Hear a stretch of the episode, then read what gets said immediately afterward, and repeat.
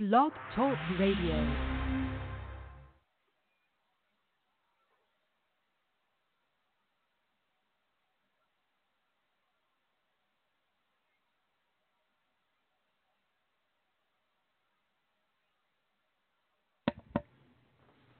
The hell happened to our intro? Uh oh. it's always something. I told you something was bound to go wrong. This is Kings of Non Sequitur. Any topic, any subject, anything goes. With your hosts, Jay and Dre.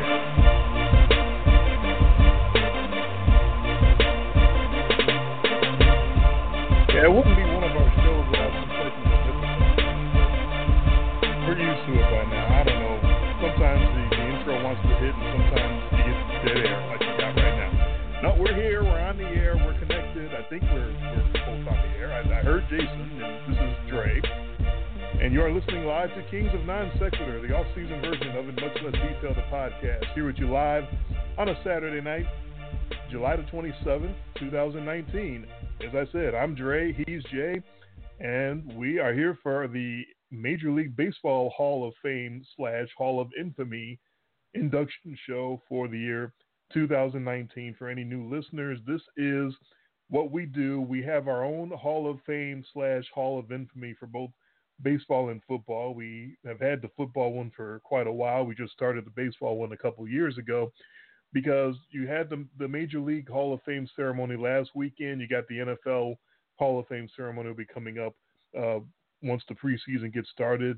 I think maybe next weekend, and that's just you know the the writers get together and decide, ah, yeah, this guy that made a couple tackles in the 1954 championship game, yeah, he should be a Hall of Famer. And some baseball players, ah, you know, whoever we like, you know, let's let's ignore the home run champ, let's ignore the hit king but we'll put in the guys that we really like for the Hall of Fame. We blow through all that BS. There's people, places, things, events, quotes that deserve to be immortalized, and maybe the major sports don't want to do that. They don't want to shine a light necessarily on some of those things, but we're here to shine the light where it needs to be shown. And we are very proud to have our inductions tonight. Uh, is my turn. We switch up every year. Jason will have the NFL Hall of Infamy inductions when we do that show. This year is my turn to do the Major League Baseball Hall of Infamy inductions. Uh, Jay, how you doing tonight? I'm doing well. I'm doing well. Some of, one of my favorite shows, Hall of Fame, Hall second annual MLB Hall of Infamy here. So last year uh, we got this started after you know, self-admittedly we are if if not bigger, but just as big baseball fans as we are football, even though this is a football themed podcast uh, with a gambling bent. Uh, would be hard for us to do a baseball show themed around picking every game. I think we'd get a little tired doing that. Um, although if somebody wants to throw wads of cash at us uh, to do that, we, I'm, I'm sure we'd be listening. I would be just happy sitting down and breaking down the, yeah. the daily starting lineup for the Miami Marlins if somebody wants to uh, compensate us for that.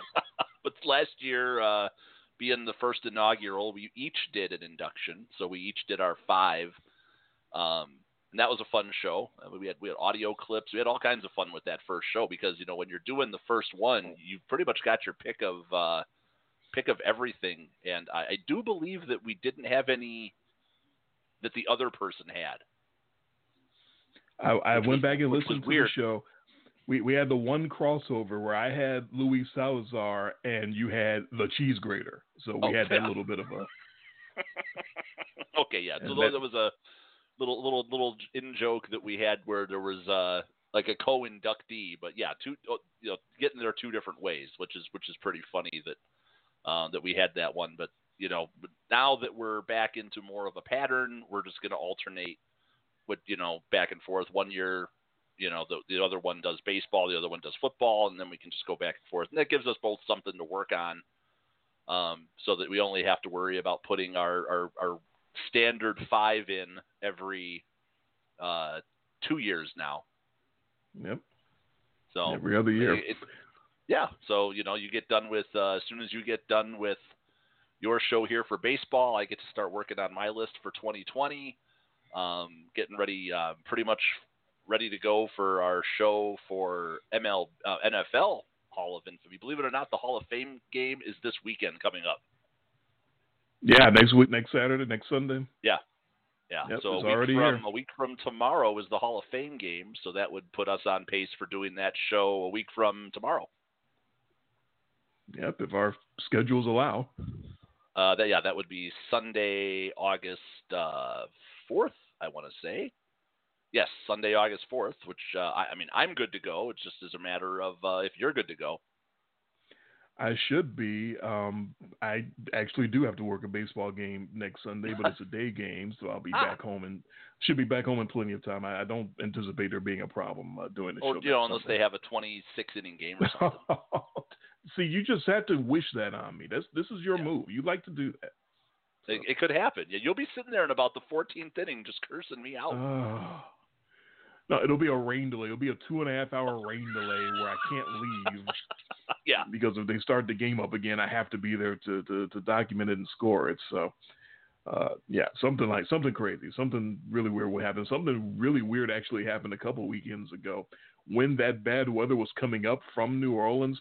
I was working a Saturday night game, and then I was going to work the next day, Sunday afternoon, for that. But the weather coming was so ominous looking on the satellites. They canceled the Saturday game. Uh, I'm sorry, the Sunday game, and moved it to Saturday and made that a doubleheader, and just said, "Don't bother even coming out to the park Sunday because it looks like it's going to be that bad that you might want to Oh. just be at home in your closet or, or underneath uh, a cellar or something like that." So they they turned that into a doubleheader, just anticipating how terrible it was going to be on Sunday, uh, and it was pretty bad. So I, I understand why they did that. So something like that will happen. It'll be another tornado or hurricane or something come through and, and have me stuck out there all night.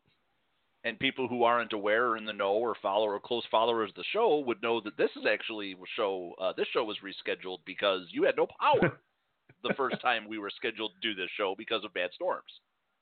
If you're a loyal listener and you're all geared up Wednesday night to, to hear our show, to hear this Hall of Fame in, uh, induction, the Hall of Infamy induction, and you saw the, the schedule change all of a sudden and the, and the show is scheduled for sun, uh, for Saturday night, you go, what what happened? Uh, hey, what happened?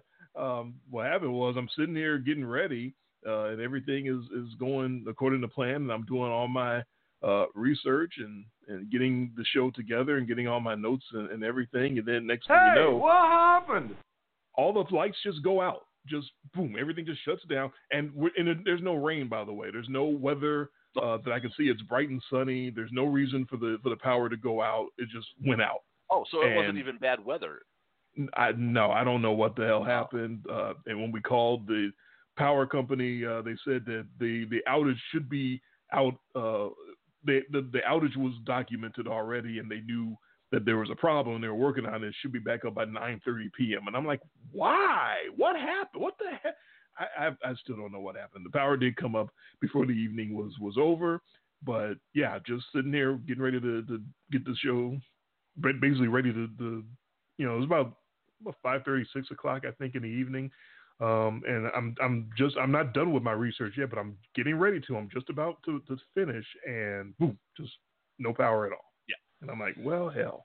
Uh, So- well, yeah. When you sent me power, you know, there was power related. I just assumed storms. So Right. that's that even that's even more interesting that it was just random power failure. It's just bizarre. Somebody uh, did not like my inductions, and they they shut the show down before I even had a chance. But you can't stop it forever. I got my inductions. I'm ready to go.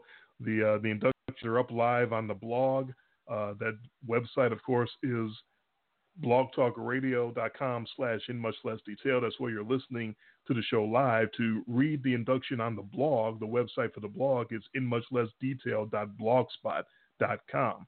And, and I'll be referencing that a couple more times during my inductions because uh, there's links to go to on the blog to uh, look up some of these players' uh, Wikipedia, to look up some of their baseball reference numbers, to uh, be interactive and, and watch some some video on some of these guys. Uh, it's it's it's quite a jam packed induction ceremony. I've got some guys. I hope I, I uh, please the gods, the baseball gods, with my inductions. I think uh, they're they're they're actually timely. There's events in the news uh, for some of them that sort of ties together. I try to make everything uh, come together and, and, have a little bit of a theme.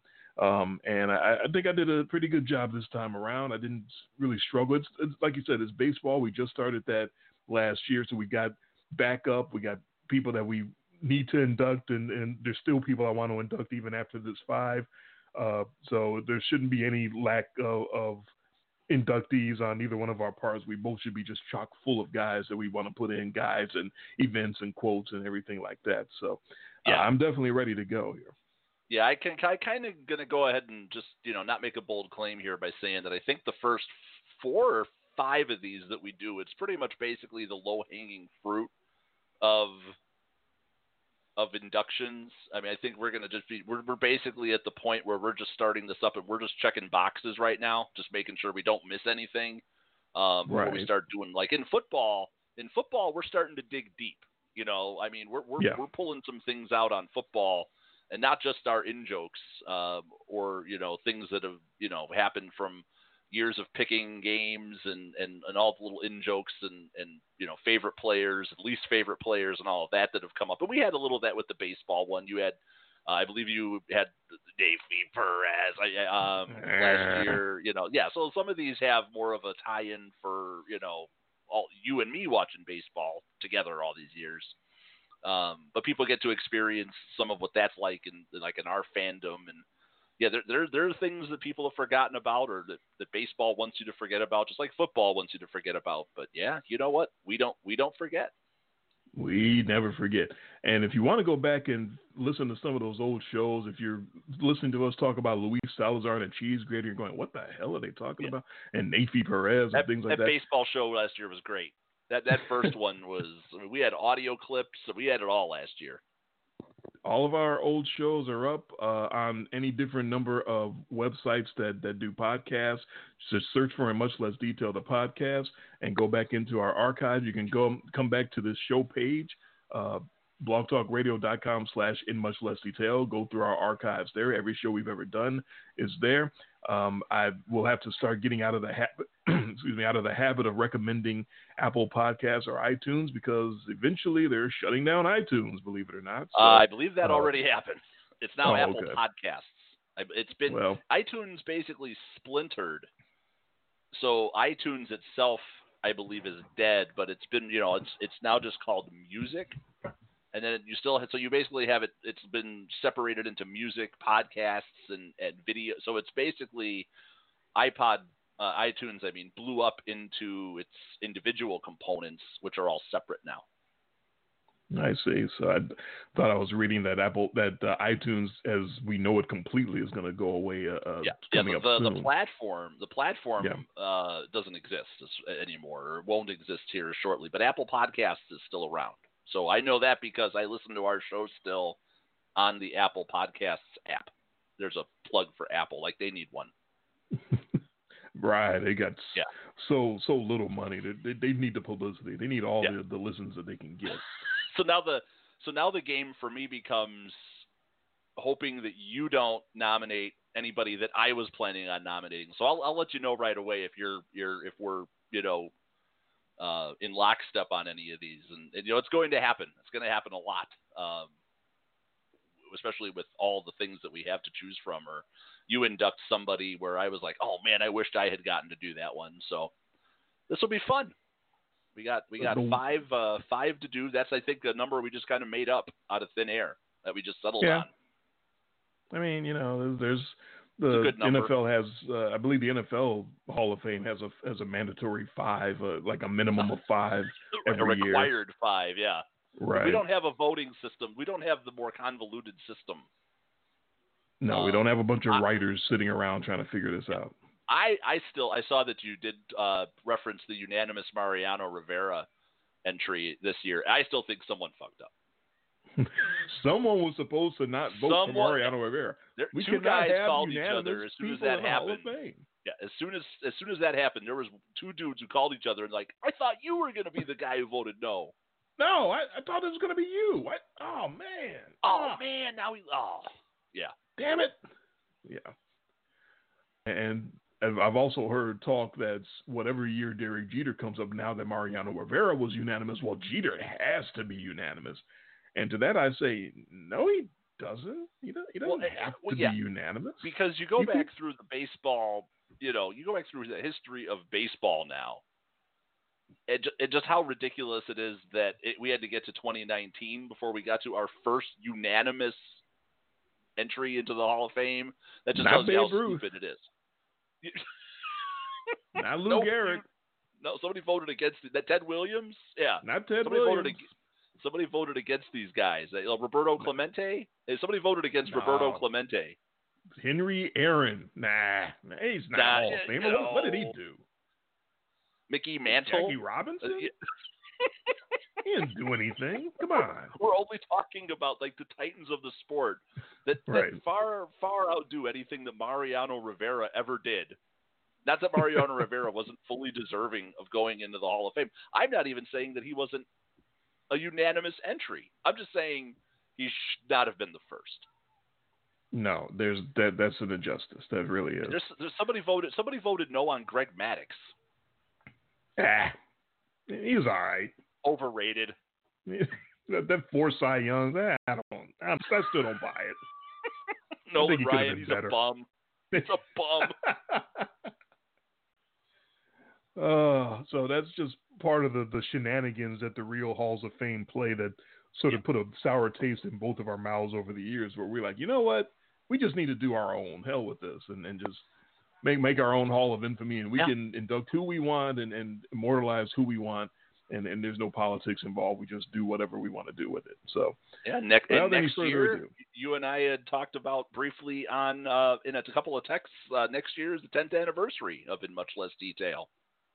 That is unbelievable. Ten years of, of this crazy ass podcast. Start, And- yeah, well, the blog. It started with the blog. Ah, that's right. That's more- right. Yeah, so 10 years of the actual entity um, Right. will be in 2020, if you can believe that. Yes, the the blog uh, was was was it 09? This, this we this might be the start of the tenth year now, I believe. We're Or- getting close. No 2000, 2010, I, I, I believe you're right about 2010. that. yeah, so, so 2020 is the 10 year anniversary of of of this. this is just the evolution of it. But whatever it the began fuck this is. September of 2010. So we're coming up on the 10 year anniversary here. Uh, Crazy, isn't it? That's unbelievable. It, it really is. Ah. so And football's starting next week, so we gotta. Oh, all right. It's I, I'm not even ready for that, but it's already coming. So without any further ado, the 2019 Major League Baseball Hall of Fame induction done by me. The one person right off the bat that I'm going to induct is the, one that I think you will have to scratch off your list. These other four inductees, I doubt that you are going to look at seriously anytime soon, but this one I think is probably somebody that you were, were looking at. Uh, and it's, of course, especially timely because unfortunately we, we lost the man earlier this year, but he probably should have already been in last year anyway because when you talk about infamous moments in baseball, the name that comes to mind, maybe for some people above any other, of course, has to be our first inductee of 2019, Bill Buckner.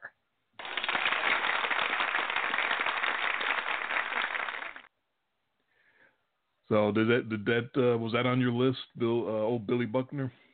uh, you know, Bill Buckner is almost obviously, and he's never going to make it into the real Hall of Fame. Unfortunately, great ball player that you know, career defined by one bad moment, uh, but truly was a very good, very productive, long tenured ball player. I remember growing up watching Billy Buckner as a Cub.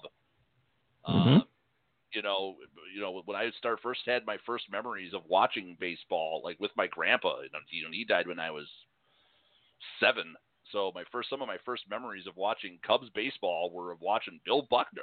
Um, and then to have, you know, it, it's it's one of those where I don't know if it was even out of the obviousness or out of respect or what that we didn't do it last year. It, you know, It But, was pretty you know, obvious. I don't know how he yeah. slipped through through my mind. he slipped through the cracks. It was so obvious. It was almost like we didn't want to go too obvious. But yeah, you, you know, we, Right. we we talked we talked you talk about you know all time you know, crazy bad luck or whatever they were, baseball moments, and yeah, they, they all they all end up popping right up there with Bill Buckner, who who had to be forgiven by you know Boston after they finally ended up breaking the curse, and uh, very very similar to the way that the the Cubs fans kind of you know re-embraced Steve Bartman after they finally won the World Series and that curse ended. But uh, yeah, until the Red Sox had had finally won it all, the the the highlight you always saw was that ball sneaking through Buckner's legs uh, up the first baseline. So yeah, posthumous entry uh, here for for the late I, I, dare dare I say late great Bill Buckner, probably one of the best players on one in either one of our Hall of Infamies. Right. Uh, some of those Cub fans forgave uh, Steve Bartman. Others, uh, believe now, me, I've talked to them. I, I, you never. know where I stand on that. I, I know don't where blame you Bartman. stand. You know where I I stand know. on that. I have been unequivocal that I do not blame Steve Bartman um, for for that. I mean, that was obviously yes, it was fan interference, but that whole you know the, the that whole thing fell apart for reasons way beyond a guy putting his hands on a foul ball. So Bill Buckner, You're- on the on other record. hand, well, Yeah. you know, that had a little bit more to do with like outcomes, I think, than anything else. All right, here's my official induction. Bill Buckner, first baseman for primarily the Chicago Cubs and Boston Red Sox, infamous for the uh, booting of a grounder in the World Series that you may or may not have seen a time or two, and, and I do have that link uh, on the blog to the to the play itself. This Bill Buckner entry into our hall may be the one that has to be revamped someday due to our rule uh, of not having a player who's a member of the actual Hall of Fame. I can see in the future a veterans committee taking pity on Buckner and putting him into the real hall, and his numbers wouldn't make it seem ridiculous. In 22 years, he batted 289 and tallied 2,715 knocks, 1,077 runs, and 1,208 runs batted in. He won the National League batting title with the Cubs in 1980, hitting 324. Jason and I, being native Chicagoans, were very familiar with Buckner long before his name became a curse word in Boston. He was the primary first baseman for the Cubs before Leon Durham took over in that magical 1984 season. He must have taught him a few things. they both have experience with balls going through their legs, unfortunately. Everyone knows what happened after Buckner was dealt to the Red Sox. A hobbled Buckner couldn't scoop up a Mookie Wilson grounder in Game 6 of the 1986 World Series, allowing the home team New York Mets to break an extra innings tie and force a Game 7, which the Mets also won. Had Boston found a way to win Game 6 or even the next night, that would have been the first world title for the Red Sox since 1918. So when they lost, naturally, Buckner became a legendary scapegoat for years. The ice thawed when Boston finally started bringing home titles in 2004, and eventually Buckner came to Fenway Park to throw out a first pitch and receive a long and loud ovation. Buckner died May 27th this year of Lewy body dementia at age 69. It's no stretch to say that Buckner's error is perhaps the most infamous play in baseball history. No other miscue can match Buckner's in game importance or visibility. Every baseball fan has seen that ball roll slowly through that man's legs at some point. Bill Buckner's name will forever live in infamy because of it, and the shame of it is it completely overshadowed a darn good career, not to mention his entire life. Our first inductee this year, Bill Buckner. Yeah, if, if it wasn't, I mean, if he's not a Hall of Famer, he's like a Hall of really damn good. For a long time. Mm-hmm. Yeah, Absolutely. I mean, I, I yeah, so I, I, I would, I would go so far as to say probably the best overall play, probably the best player that we have in either one of our of our halls of infamy because we've cheated in the football side and we've put in props and we've put in quotes you know, and, we've sort of skirted our rule by focusing on something very specific. But you're we're we're inducting that. Damn it! If Bill Buckner can't make it into the real Hall of Fame, Hall of Infamy, he'll be in ours. That's right. And, and he could have been just another, you know, random good hitting first baseman that's not going to be in the Hall of Fame. There's a long list of those guys. There's Mark Grace, there's Paul Konerko, Yeah. Mo Vaughn, just, you know, the list goes on and on. But because of that play, it's like, oh, well, you- Bill Buckner, his name was just, you, you can't say Bill Buckner So- without sort of going, oh, that But guy. now that we have the the scope of history, and now and now that he's dead, does that play like elevate him? It's the, probably the only reason we remember him. Right. He's just some. He would have been some random first baseman otherwise. That's why Yeah. I believe a veterans committee is going to put him in someday because they're going to look at that play and sort of go, oh, the, they're going to take pity on him. Like the poor guy, he shouldn't be defined just for that. He was a damn good player. Let's put him in the Hall of Fame And just the for that. numbers Even though don't- he's, The numbers don't lie. Really? I mean, yeah, he was he was really good. long career, productive career. I mean, you 289 hitter. That that's no that's that that's not anything uh, that you that to sneeze at there. No, no, there's You know, we're not we're not lot of focused on how many home runs he hit because that was not a, a home run hitting era. You know, that was that was if you hit 25 or 30 home runs, you were a power hitter. and he wasn't a prototypical slugging first baseman like that. He was he was a Right. contact guy. Yeah. So, So so yeah, no, he, I mean, we, we, he should have put in last year. He really should have. yeah, that's that should have been first. But you know, but we're going to have a lot of that. I think where there there's going to be some that that we glossed over or that we passed up that that should have been that should have been automatics. Now, I'm not saying no no, no disrespect to the, our to our first ten who were very deserving. Um, Sure. But when you're only you know when you're only each getting five, I I truly believe that Buckner was probably like we had to be the smartest guys in the room. So I'm, I'm glad you did it because that that's very deserving. Absolutely. All right, Sometimes the our obvious second, way to go is the right way to go, right? yes. Our, our second uh, inductee, probably uh, on the same path of, of obvious when you talk about infamous and, and very big names in the baseball world, and it can tie into that 1986 World Series. So to kind of run a string through and, and bring us back to 86 for our second inductee, I give you the tag team combination of Dwight Gooden and Darryl Strawberry.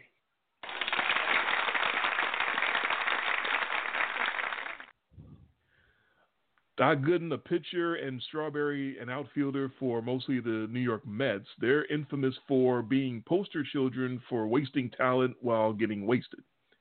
Speaking of those 86 Mets, the two most talented members of that squad were Gooden, who had won the 1985 Cy Young Award with 24 wins, a filthy 1.53 ERA, and 268 strikeouts, earning him the nickname Dr. K, and Strawberry, who was in the middle of an eight year string of all star seasons, giving the lanky outfielder the moniker the straw that stirs the drink. How good were these two? In Gooden, you had the 1984 Rookie of the Year, who would have four seasons in the top five in Cy Young votes. And Straw was the 1983 Rookie of the Year, who would have two top three MVP campaigns. What the hell happened? Well, they were playing in New York in the 1980s, and there aren't many other opportunities in history more prime for a celebrity to find whatever narcotic he or she wanted. Gooden first entered rehab in April 1987. He was only 22. He had multiple arrests and suspensions after that, although he did reclaim some glory throwing a no hitter for the eventual world champion 1996 New York Yankees, but he was never anywhere close to the same pitcher as Doc in the 80s. Gooden continues to fight his demons, getting caught with cocaine during one arrest this past June and then arrested for DWI earlier this week. Strawberry, meanwhile, had well documented episodes in his Mets days of partying and carousing, but he had uh, he held off issues with the league until his suspension in 1995 for a positive cocaine test. He came back to contribute to three Yankees World Championship squads, mostly as a platoon DH. But he also never got back to those Mets glory years, and he's also famously been in and out of legal trouble while struggling with addiction. Straw and Doc have even been at each other publicly through the years over who should and shouldn't be talking about the other's drug problems. It's been a very slow and sad breakdown for two stars who look like they would be all time greats when their careers began. But as the late Rick James would say, cocaine is a hell of a drug. So our second inductee this year, 2019 Hall of Infamy, Dwight Gooden and Darryl Strawberry. Yeah, I mean that's that's the, the cautionary tale right there. That, that's the that, that's the Man. for all you youngsters out there. Um, that's that. Yeah, I mean that. You talk about guys that that pretty much had it all. I mean, you know, all Dwight the Gooden talent, all the for all the money. yeah, for when he was on, he was one of the best. Darryl Strawberry, also one of the best. I mean, these were all stars for for that short run that both of them had. I mean, the Mets the Mets won a World Series with the help of these guys. And, but could have could have won even more because they were yeah. damn good and damn young. Yeah, I, I got a feeling we, we could have like a nose candy wing in the MLB Hall of Infamy. I mean, well, those two are at the head of the table. Yeah, and that that and that was really when that be that that became sort of that sort of put like the cocaine problem on the map, didn't it for for MLB? Yeah, there was uh, there was a, a an issue in Pittsburgh where, where, there was a lot of it getting around, and yeah. they were they were getting a whole lot of it, and, and everything just kind of broke down at, at, one point. Like everyone was getting busted for for cocaine after yeah. a while because it was so yeah. prevalent. But this is these are the poster children. These are the woulda, coulda, shoulda been Hall of real Hall of Famers. There, there's no way these guys should even be sniffing our Hall of Fame or Hall of Infamy, off even off of those numbers that that uh, that you put out there. And then also we have Doc Gooden, who is sort of tangentially connected to our first year entry in Tuffy Rhodes. Because he gave up all three of those jacks to, to Carl right, Tuffy is, Dusty Rhodes. Which is part of the, his stature as a top quality pitcher is part of what put Tuffy into the Hall of Infamy because it wasn't just that he hit three jacks on opening day. He hit them off of Dwight Gooden, one of the best pitchers in the league at the time, and in his run was, you know, he could have been one of the best uh, ever, you know, and both both of those guys, without the drugs and healthy careers, are in Cooperstown, right? I mean that that that's the talent. Yeah, when there. you talk about when you talk about what Dwight Gooden did at age 20 and, and 21, uh, yeah. guys who start out their their careers like that usually go all the way and and and have great careers. And then, like I said, Strawberry, the the run that he was on, uh, I think a lot of people forget just how good he was. You talk about eight All Star games in a row, including uh, the the problems were starting to catch up in New York, and they and they deal him away to to the Los Angeles Dodgers. He makes another All Star team after going to L.A. He, he, wasn't missing a beat yet at that point. So, uh, yeah, those guys could have been, should have been, like you said, the poster child for coulda, woulda, shoulda. But uh, that that that nose candy, you, you said they shouldn't have sniffed our Hall of Infamy. I, I, I see what you did there. uh, yes. And you weren't even trying to do it. I wasn't even trying, but you know, 10 years of doing hey, this, uh, yeah, tw- 25, 30 years of doing this, uh, yeah, the, the, the jokes just they write themselves after a while, you know. and and I don't want to sound like a like I'm trying to like get nostalgic here, but making eight All Star games in a row in the '80s when people that got voted in actually played in the All Star game, that that meant something. Sure. This wasn't Joe Girardi making an All Star appearance because the first eight catchers all backed out. And I'm not. I don't know if I'm exaggerating about that either. You're not. They they they got around to calling Joe, and he picked up the phone, and that's why he he made that All Star team. and now that, Joe that Girardi, not an forever on his you know on his resume, it will always yeah. say whatever year All Star. And it had nothing to do with him being voted in. It was because all the guys in front of him didn't want to play in the All Star game. Maybe a, potential future uh, yeah. Hall of Infamy inductee himself. Uh, Moving on to our third induction, uh, timely in the news because of all the, uh, the the ump shows that have been going on this year and the, the bad umpiring we and we the, can put an ump a year into the MLB one. we really can, and the potential robot umps coming in, and I think this this particular ump may have had a, a lot to do with with all of the uh, the controversy around umping. This may have been another guy that you were looking at somewhere in the future, but I think uh, I'm going to put him. Going to be. Uh, okay. I said I think I know who this is going to be because this is if this is who I think it is, this is all time. I'm going to put him in uh, as a tag team effort as well because oh. he is synonymous with the pitcher that he screwed, and that Are would we be. talking about? Oh, oh. You know. You know, we're talking about the combination of Jim Joyce and Armando Galarraga. I had not to give away what could potentially be a future entrant. I had a different combo. Okay. There, I had, like that, we could have one a year. I had Eric Gregg and Livan Hernandez. oh, that is uh, that is all time. That's ooh. so that see so. I like what you did because that was obviously going to get in at some point the imperfect game. But when yeah. you're talking about especially robot ump, and I'm now I immediately go to the widest strike zone in the history of baseball. like if it was in the opponent's, if it was in the batter's box, it was a strike. Um, uh, so that's coming I'm in. to put that's that coming down in the on my- future. coming next year or possibly in the future. Uh, yeah, no, that's if you're going to do a, a a tandem. See, that's what I thought it was going to be. But yeah, you got me. You got me because I Ah, I'll let you explain a- a that. different I, I, I know I've told the story about that before. Um, yeah. we've both talked about that story and, and, and the, the the feeling that we both had. I mean, I watched it live. I don't know if you watched it live because that was an MLB Network cutaway. But yeah, I'll let Uh, you yeah. read your thing and we can dive into that. Yeah, Joyce and Galarraga. Joyce was the ump. Galarraga was the Detroit Tigers pitcher, and they are infamous for providing a jumpstart for instant replay in baseball. And I have the link to that particular play uh, on the blog again uh, to the entry uh, on the blog, which is in much less detail.blogspot.com. That's where you go to read our Hall of Fame inductions. Uh, that's where you go to read our picks for the football season uh, when football is actually in session. Uh, but that's where the uh, the inductions are right now, and I have the video up for this particular play. If you haven't seen it, and it, if you're a baseball fan, you've you've seen it, and you know what we're talking about. But uh, if you haven't seen it, go to that link and check it out.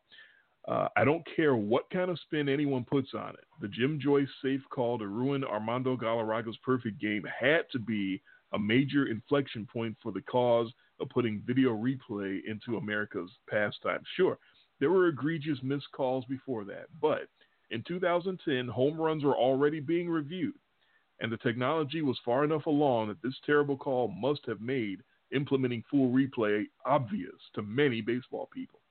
Galarraga was one out from completing a perfecto against the Indians when he induced a grounder from Jason Donald that first baseman Miguel Cabrera fielded and tossed to the covering Galarraga, who got to the bag on a bang bang play. Joyce, the first base umpire, called Donald safe, but he looked out in live action, and replays showed that he was clearly out, calling Galarraga a chance at immortality. Galarraga could only smirk at the blown call, an amazingly calm reaction to getting royally screwed, and Joyce was in tears after the game because he saw the replay that showed him fucking up. The call so defined the two men's careers afterwards that they actually wrote a book together in 2012 called Nobody's Perfect. And I have the link to that book, the Amazon link to that book.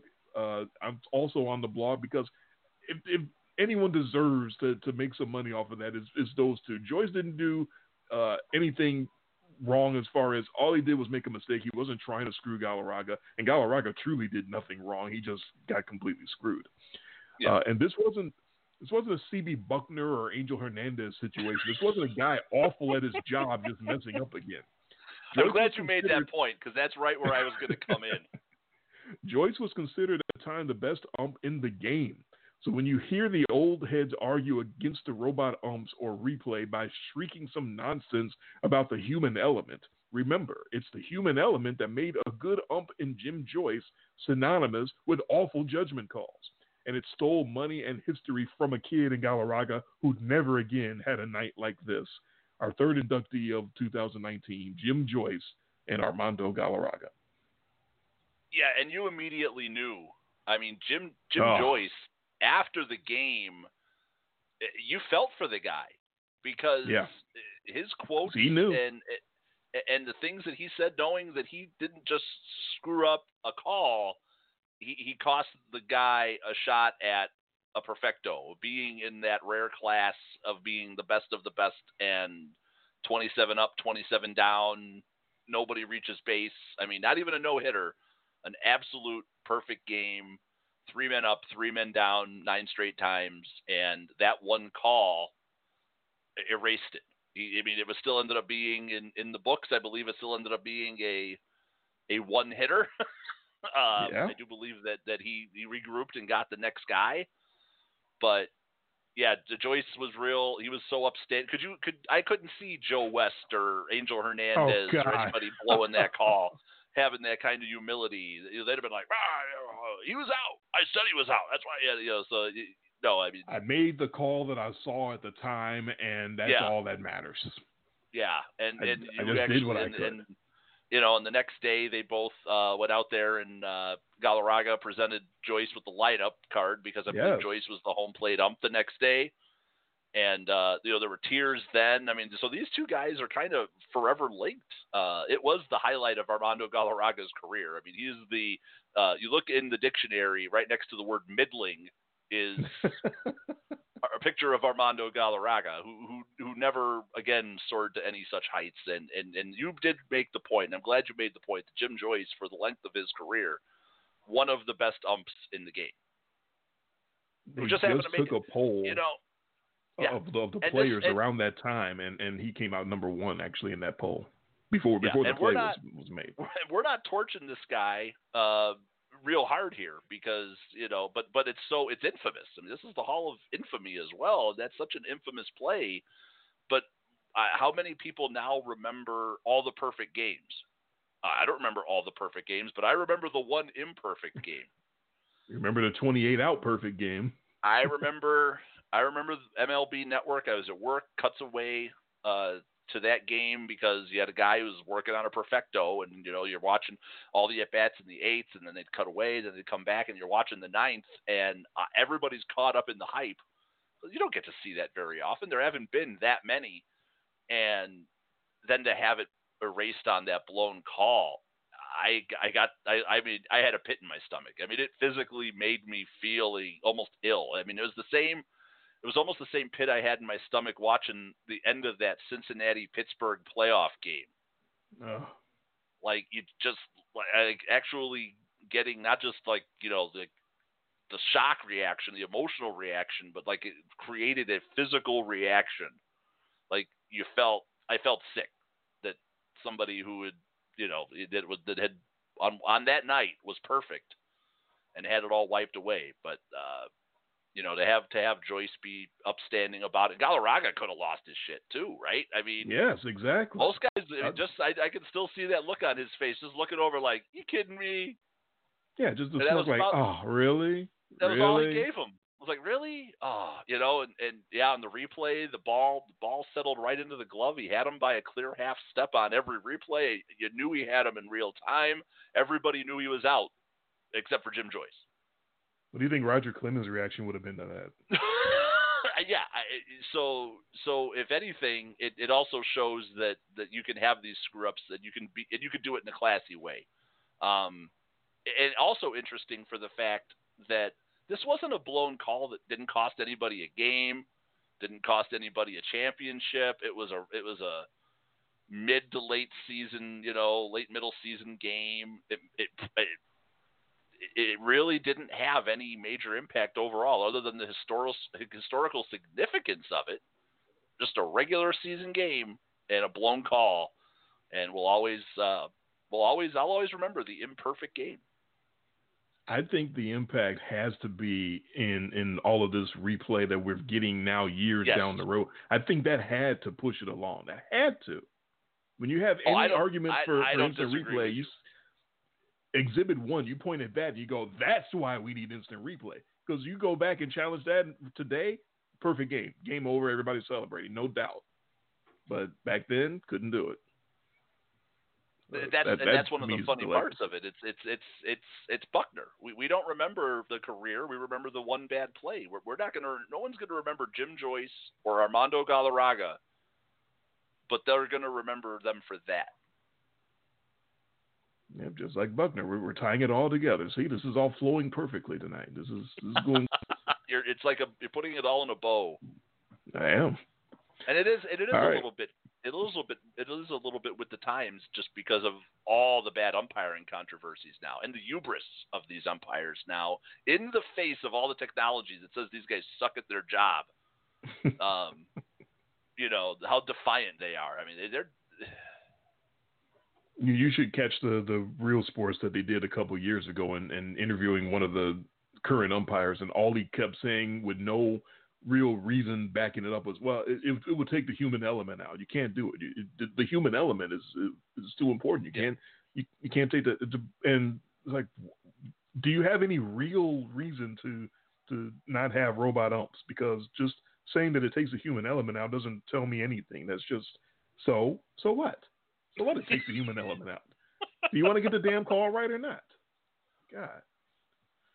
All right, moving on to our fourth inductee tonight in the Baseball Hall of Infamy. For this one, I don't have any historical tie-ins. I don't have any current event tie-ins. I'm just going to go back in our past and pull out a name that may get a visceral reaction out of you because he was one of the old 80s Cub rivals. And I'm bringing him up because when we talked about Hall of Infamy, when you brought the idea up to me about a baseball Hall of Infamy, really even last year, this guy's name popped into my head because just guys that sort of struck fear in me when I saw him pitch back when I was a kid uh, because you just never knew what was going to happen. It was just uh, and there was a trio of them really, but this guy stood out of, uh, among all of them. But I'll get into the, the whole trio during the induction. But uh, number four inductee this year, old Cub rival from the 80s, a name that you haven't thought of in a long time. I give you Joaquin Andujar.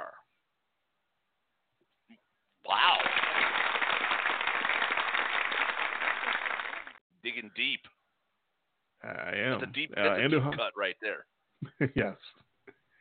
Andujar pitched mostly for the uh, Houston Astros before he got to the Cardinals. Uh, he's infamous for having a temper and beating your ass if he felt like it. And having a temper, uh, we get to tie in. There is actually a little bit of a tie in to bad umping again because the temper, the the link that I have up on uh, his his particular entry, uh, is to uh, how much of a temper he had after the 1986 World Series, and there was some bad umping going on there, and he, and he got a little bit of a, a he got into it a little bit as far as that goes, but I'll get into that uh, during the entry here. Uh, when Jason and I were growing up watching baseball in the 80s in Chicago, it seemed like there were three Latin pitchers who would have no problem plunking you if they wanted to. The Yankees, Pascual Perez, the Reds, Mario Soto, and the Cardinals Joaquin Andujar. And, and if you have any uh, objection or difference to that, you can correct me. But those are the three guys that sort of struck fear in me as a kid. Like, oh my God, don't please don't hit a homer off those guys because the next guy up is going to get drilled. it seemed like they were just always hitting somebody. Nolan Ryan and Roger Clemens had the reputation for being what Hawk Harrelson might call Carmine Derriers or red asses uh, who would headhunt for whatever reason. But these three had enough wildness and lack of control of their pitches that I really did fear for whoever faced them. But only one of those guys got into a confrontation with Jason's Hall of Infamy umpire Don Denkinger. In that infamous 1985 World Series, Denkinger blew a call at first base in Game 6 that looked eerily like the Jim Joyce blown call. When you talk about grounded to first and the pitcher covering and called safe, it all kind of ties in here, doesn't it? Uh, and I linked to that particular play as well on, on this entry. Uh, that that call screwed the Cards and helped the Kansas City Royals rally in the ninth and force a Game Seven. In that game, in Game Seven, the Royals ripped Cards starter John Tudor and their relief corps, and Andujar was brought in to pitch in that blowout. The home plate ump for Game Seven was, wait for it, wait for it, Don Denkinger. And when he called an Andujar pitch a ball that should have been a strike, Andujar exploded and got ejected. He then just uh, demolished a toilet in the Kansas City clubhouse, resulting in a max fine and a 10 game suspension for the start of the 86 season.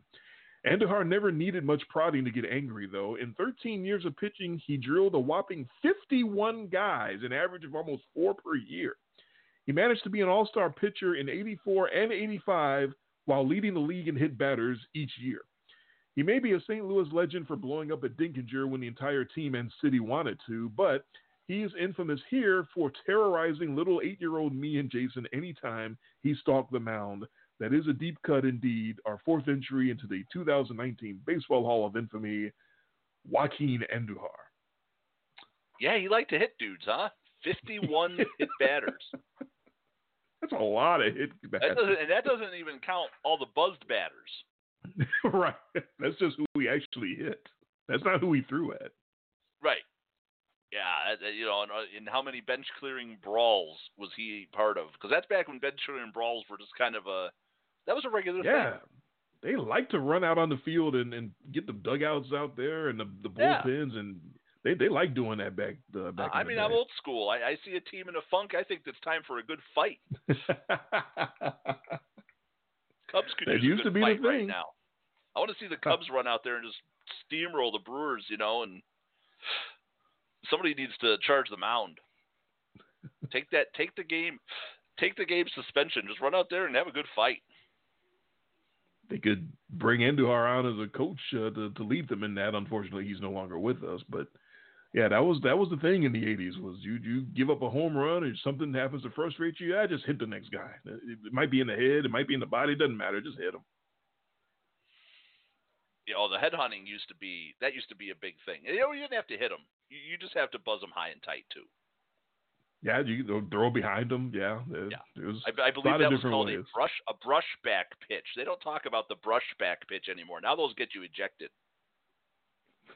That's, that's true. Or, or or give warnings to everybody before anyone Uh-huh. can do anything else.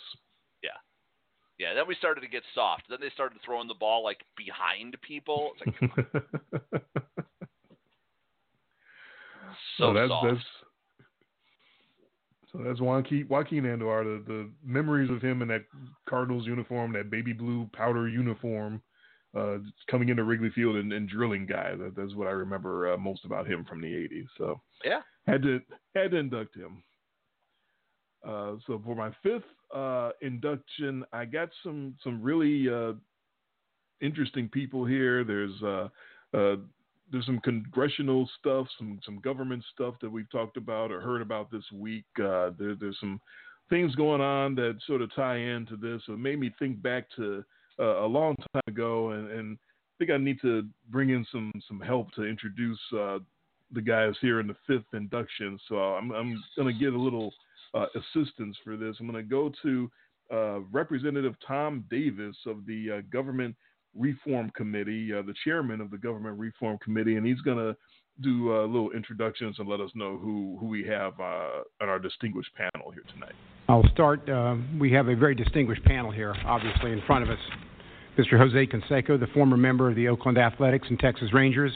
Mr. Sammy Sosa, current member of the Baltimore Orioles and former Chicago Cub, accompanied by his interpreter, Mrs. Patricia Rosell, and also Jim Sharp, who will be reading his opening statement. Uh, Mr. Mark McGwire, former member of the Oakland Athletics and St. Louis Cardinals. Mr. Rafael Palmeiro, current member of the Baltimore Orioles and former Texas Ranger. And Curt Schilling, current member of the Boston Red Sox. And we have Mr. Frank Thomas, the current member of the Chicago White Sox, appearing by video conference.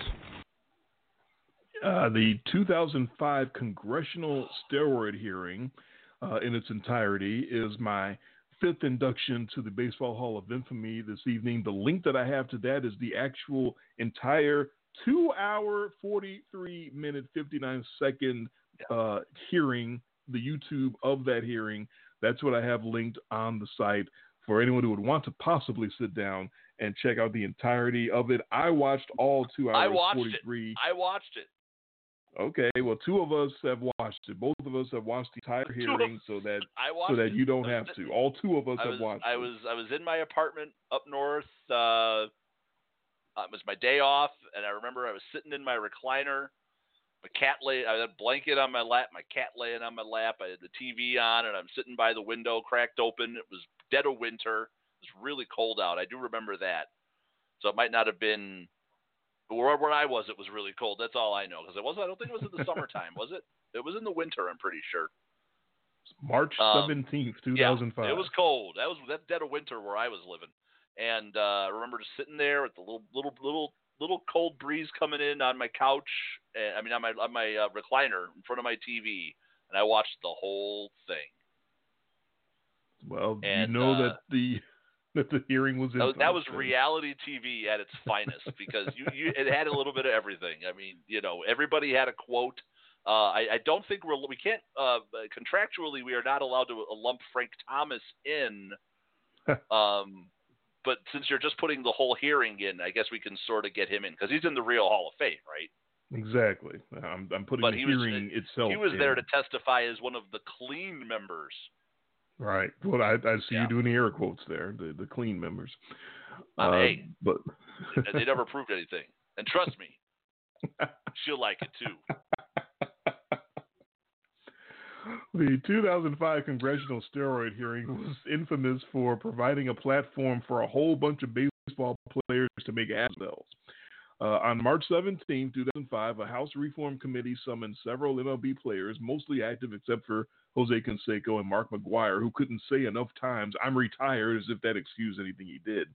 They were summoned to answer for the loud rumors of rampant steroid use in the game, helpfully put on paper for everyone to see when Canseco wrote a tell all book describing his steroid use and that of other players, some of whom he claimed to have personally injected.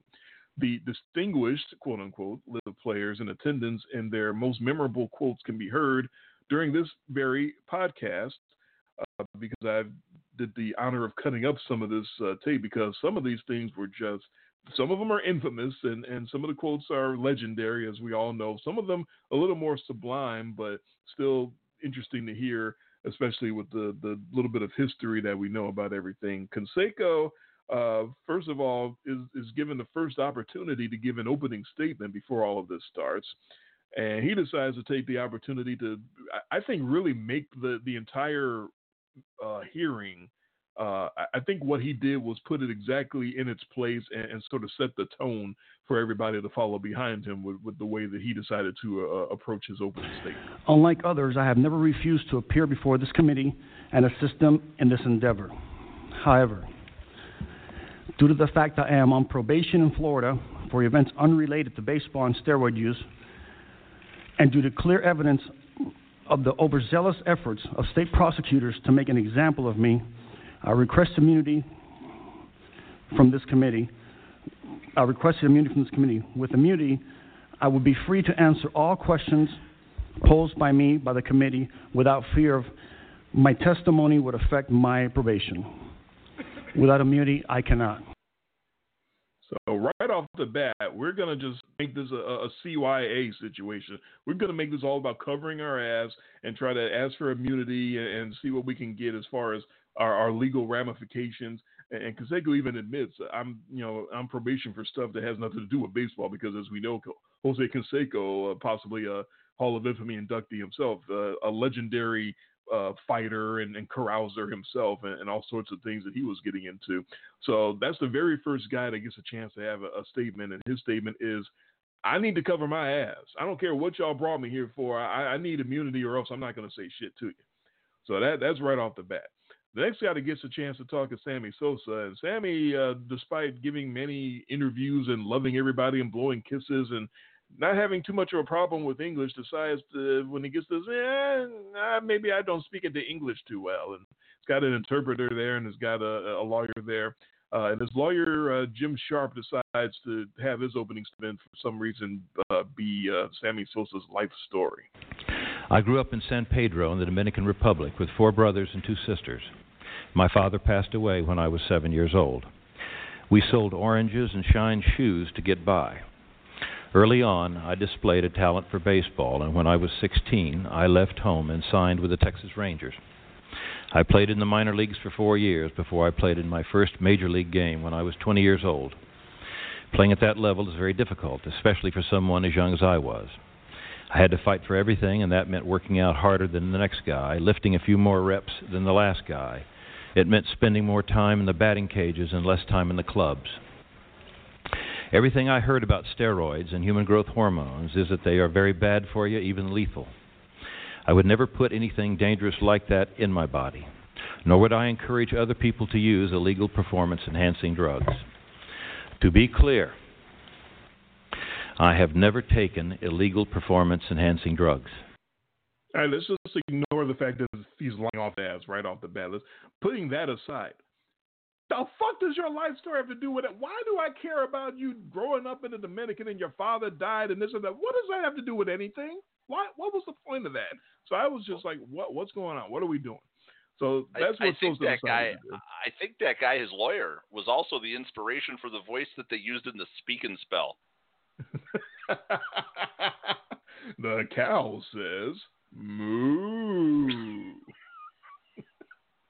you might be right about that. So that was Sosa's opening statement. Now we move on to Mark McGwire. This is where things really get interesting because Mark McGwire wound up making a legendary ass of himself because, and it was interesting to see the different strategies that guys took. You saw Canseco's strategy. I'm just gonna I'm gonna ask for immunity, even though I'm not on trial or anything like that. Uh, you saw Sosa's uh, strategy was I don't speak the English. McGwire's strategy, for whatever reason, was I'm gonna say everything and anything and nothing at all. I'm going to act like I'm so happy to be here to provide a way to to provide some answers for anybody who wants to answer while not answering anything in, in any way, shape, or form. He starts off in his opening statement, McGwire does, by by applauding uh, why the committee is there, and, and, and things look like they were going to be off to a good start with. I applaud the work of the committee in exposing this problem so that the dangers are cl- clearly understood. All right. Well, that that sounds promising. Okay, so Mark McGwire maybe is going to actually say something, and maybe he's actually going to be some help for all. Asking me or any other player to answer questions about who took steroids in front of television cameras will not solve the problem.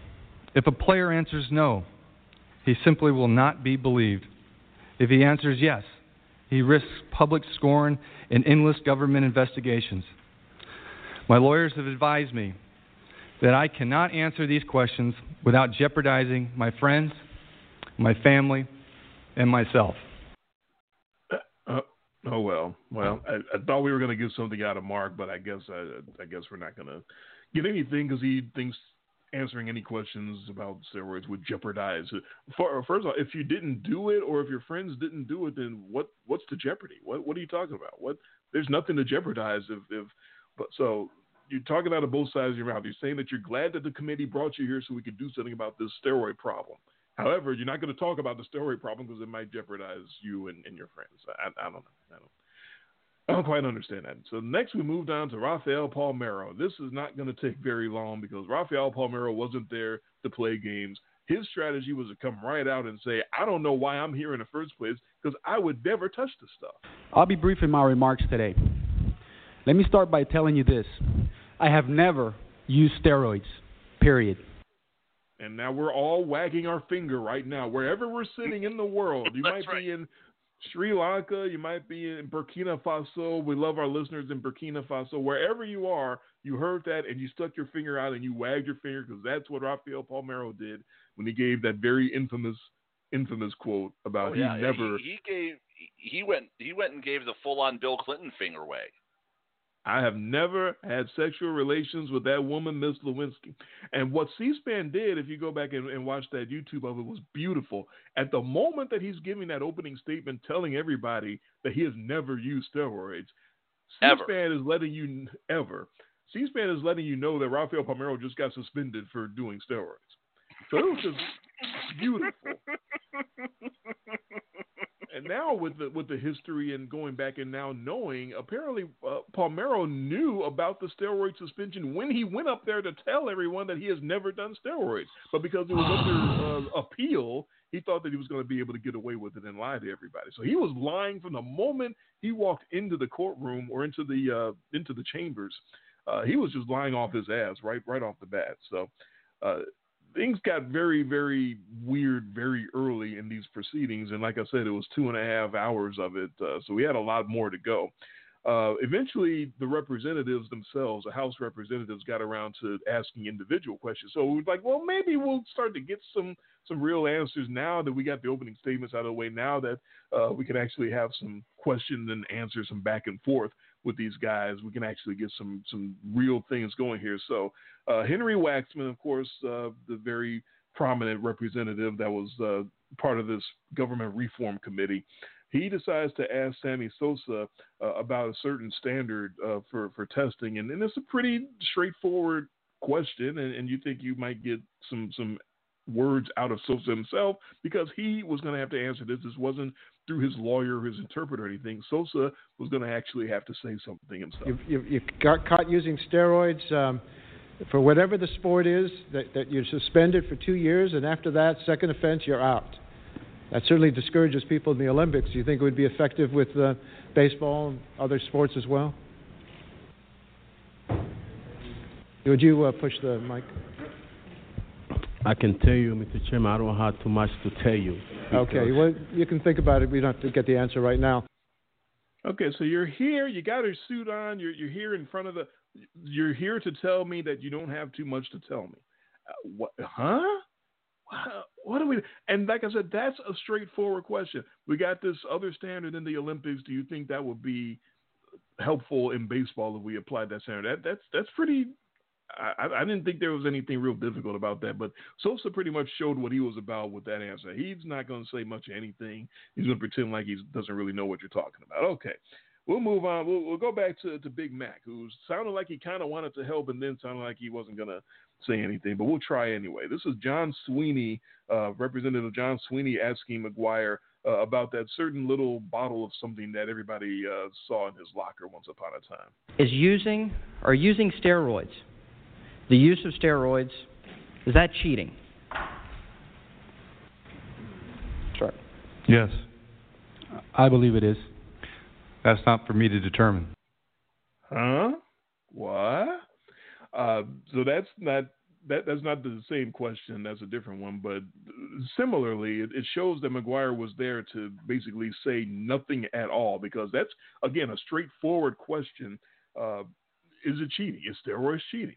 That was uh, that was a different uh, representative. Patrick McHenry asked the entire panel if steroids is cheating, and they started going down the line, and everyone had an answer. Yeah, uh, I think so. Yeah, and McGwire is the only one. I I can't determine that. I don't know. I don't I don't know what you're talking about. So he had nothing. He had absolutely nothing at all. Uh, but the, the money quote that I was trying to get to that I hit the wrong button was John Sweeney asking McGwire about that that bottle. Uh, it is um, rather an infamous occurrence that in the year you were you were breaking the home run record, a bottle of Andro was seen in your in your locker. My question to you is your position now says the use of that product, which is now illegal but was not then. How did you get to that point where that was what you were using to prepare yourself to play? And if you could tell this committee how you ended up there, and then I, if I have time left, I'd like to know if other players have similar experiences. Um, I think that'd help us understand what you all live in. Well, sir, I'm not here to talk about the past. What? Uh, okay. Well, I, I mean, if, if we're if you're here, right? If you're if you've been summoned here to talk about what's going on with steroids in baseball, and we and we're talking about something that you used that wasn't steroids, but it was close to it, and, and it was very prominent, and everybody saw it, and, and there's a reason that everyone saw it. You put it there to make people get get off the trail of steroids, but uh, and you can't, but you're but you're not here to talk about the past. Okay, well, yeah. All they needed was Bill Belichick at the end of the panel to say, "We're here. We're we're, we're on to Cincinnati." we're we're not here to talk about Andro. We're on to Cincinnati. We're on to that, Cincinnati. Pretty, yeah, Mr. Belichick, would you like to expound on that? We're we're on to Cincinnati. Uh, and that's not for me to determine. All that's right. right. Well.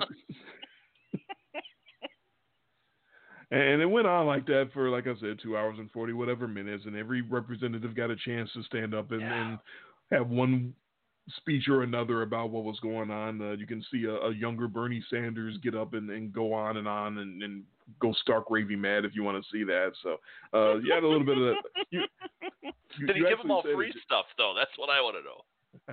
oh, that would be. And here's, and here's a bottle. And here's a bottle of creatine for you, and some Andro for you. well, that would be when Clemens came and, and gave everybody free uh, autographed baseballs.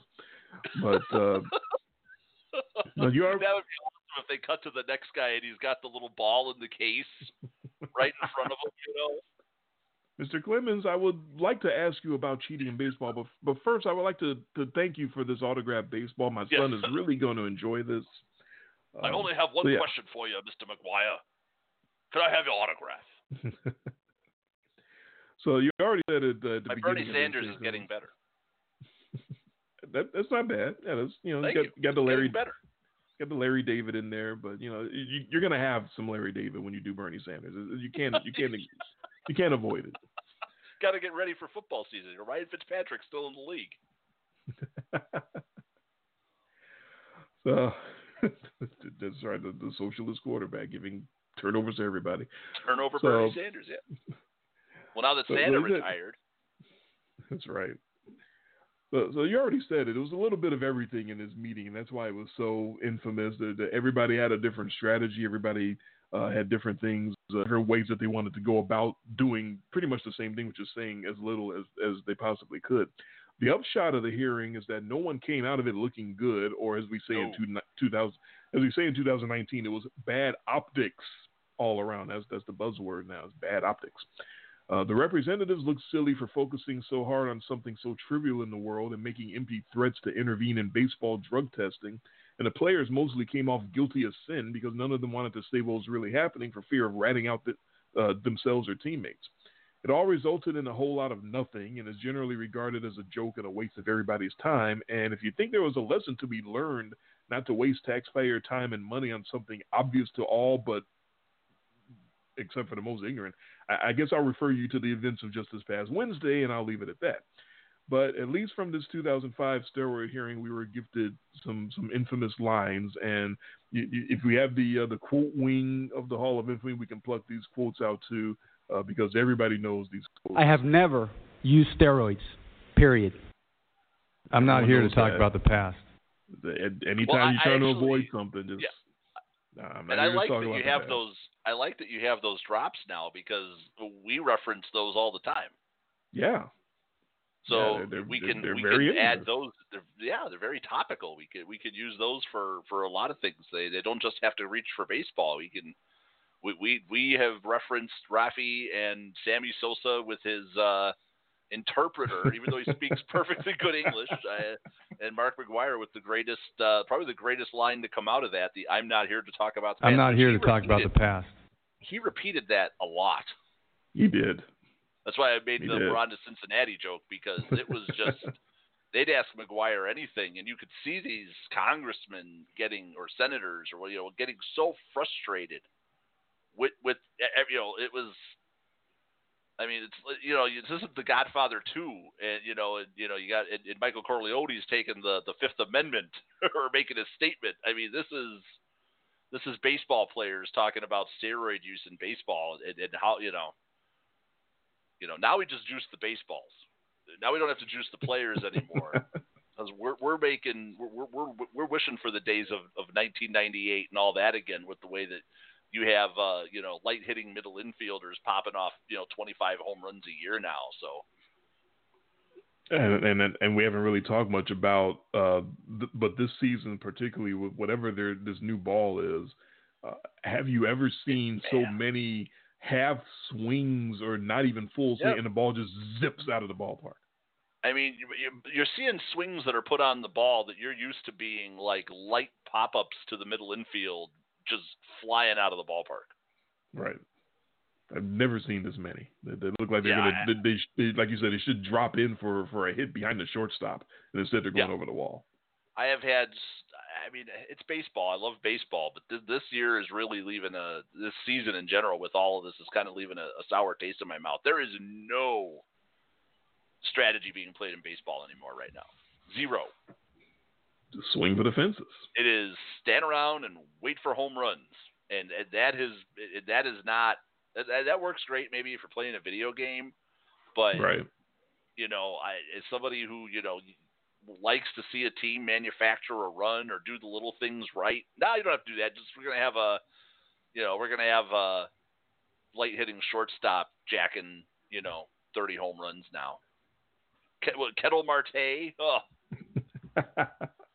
the Jorge And also- Polanco, a guy with no power. Jorge Polanco has no power. Apparently he does. Well, everybody does now. And we, and, you know, and we were, and you and I, Joe, and you and I, you've noticed I, I've ragged on Twitter a couple of times about the, the the love affair that has crept back up with the distance of the home runs now, and how this uh, I, I, I keeps tying back. Hmm, at what other point in history did we have this sort of obsession with 500 foot home runs? Oh yeah, steroid Hmm. era. Yeah, You're not saying. You're I'm just saying. So no, that- that having sat through that, and you are correct. nobody, nobody came out of that smelling good. No. Like the silence was deafening. The fake English uh, or the interpreting, you know, everybody, all the denials. I'm not here to talk about the past. Everybody might have just sat up there, should have just said, "Yeah, I did it." And the one who actually did say, "Yeah, I did it," I hate to say it, the the most infamous, notorious figure out of that whole group came out looking the best from this whole thing was Jose Canseco. Because he was the only one that seemed like he was telling sort of the truth. They they made him Jose, Jose Canseco through this whole steroid thing was the winner. He was the good guy, and that is that's the sorry state of what it was. Um, that he was the guy who he was the guy who was right. He was the guy who uh, MLB and the players unions and everybody vilified for telling the truth. And, and, and he was, you know, when Jose Canseco is your role model when it comes to telling the truth and exposing uh, what was going on in baseball, that, that tells you how deep the problem really was. He was no, somebody somebody else said that there was no problem at all. They didn't know what you were talking about. I have never used steroids. Period. what, what, do you mean? Oh, I you know I changed my mind. I totally changed my tune. As the scrawl, as the crawl across the bottom of the screen is telling you, you just got popped for PED. Uh huh. Yeah. The best. Yeah, that, that that was perfect. So the, the final entry into the into the Hall of Infamy, the 2005 congressional steroid hearings, is as infamous as it gets. Uh, hard to believe that we're talking about that was 14 and a half years ago. I know. Yeah. And, and how far just, we've come now that we're break we're shattering every year home run records for the whole league, and you know teams are breaking all of their home run records. Now nobody's breaking these individual records. So if we can't just juice, you know, we don't want to just have like the ten obvious guys who are juiced. We're just going to juice the ball. Yeah, so now everybody can can play yeah. Barry Bonds. Everybody can just jack home runs. So nobody's nobody's just going to straight up hit seventy or seventy two, but we're going to have a whole lot of guys that just hit thirty and forty now we're just gonna have the Twins team hit 200 before fucking July is over. The Twins, by the way, the Twins. the Minnesota Twins have 200 home runs as a team, and we're not in. We're not even through with July. Come on. That, that's just. It's, it's ludicrous. It's crazy. It's it's. I don't even know what to what to say about it. And then uh, it, it's also as far as bad strategy or defeating different strategies in baseball, you almost can't send a pitcher out to the mound against these guys that throws a fastball lower than 94 because it's going to get turned around 600 feet. You have yeah. to send out nothing but fireballers because th- that's all that, that has any chance of succeeding against these batters. If you send out somebody that, that throws 90 and, and tries to hit their locations, they're going to get destroyed because the first pitch they throw in the strike zone is going to get just launched. So there's no strategy there either. Yeah, and, and the sad part of this is we're going to get to October. The weather's going to get cold, and these balls won't be flying out of the yard as much. And all of a sudden, these teams won't be able to play any fundamental baseball, and we're going to have a really painful slog through the World Series this year. You're right. Each, each World Series game is going to be two to one, and each team is going to strike out ten times uh, in each game. Yeah, no, yeah. Every team, every every game is going to be two to one, but the teams are going to have like two runs on fourteen hits. because nobody's going to know what to do with runners on base, uh, or you start seeing errors because there's just less balls in play now. Well, that guys are not used to fielding balls because they're used to just right. standing there and watching strikeouts. Uh, yeah. So the pitching gets better, the hitting gets where we know that happens come the playoff time. So that's this is great that we're doing all this stuff in the regular season, and these teams are all hitting. You know, teams are going to break. The Twins are probably going to break their season total home run record by the end of August. Is that what we're? Oh, yeah, yeah. Like six or seven guys with thirty homers each. Crazy, absolutely crazy. But yeah, I, I, that's the that's the solution, I guess, to the steroid era is well, we'll have stricter testing, but we're gonna do something to the baseball so that we can yeah. uh, keep the fans around and keep them interested. Is that keeping that's you really interested? Why, is, it, is it making you excited? I mean, I don't really watch that much live baseball. I got to admit, it, it doesn't really do much for me. Because there's no, again, like you said, there's no strategy. It's just here's a fireballer against a, a slugger, and here's another fireballer against another slugger, and then yeah, every every you, highlight package on ESPN or MLB or Fox Sports, every highlight package is just dudes hitting jacks. Yeah, just wake, they wake were me doing, when you get to the uh, ninth M- inning. ML, MLB Network was doing the because they have the the Papa Slam, right? You know, it's all sponsored now. And they did their their highlight package just for like the last week or two weeks. I swear it was ten minutes long of dudes jacking grand slams. you had a stretch here four uh, four nights in a row. A dude hit three home runs in a game. That's ridiculous. Think about the steroid era and all the, the juiced up, jacked up guys, and that Yeah, didn't happen we're- then. We're breaking those records, and nobody's winking an eye at this. I, I, think people know. I think the people And in the not like sport we're know. not just being like we're not just like being like the cranky old guys on this one, right? I mean, No. we clearly see something that's wrong. That's just and nobody's talking about it. No, no, nobody is is you know. It, Some- obviously, there's an effort here with the. We look at all the offensive explosions in all these sports. You know, in football and in baseball. I mean, on basketball, right? Even hockey. You know, the scores seem like they're going up. I mean, what are we going to start to see now? Three to two games in soccer? No, I don't know if you'll ever see that. Uh, somebody somebody did the research and, and, and just like a couple years ago when the ball was different and everybody knew it, somebody did the research and, and determined that the ball was different this year as well. I just Yeah, haven't. it uh, is. They cut in- one in- open. Yeah, and, and then also Pedro Martinez uh, did a, a great segment where he had an old baseball and one of the new current ones, and he showed you right there the differences.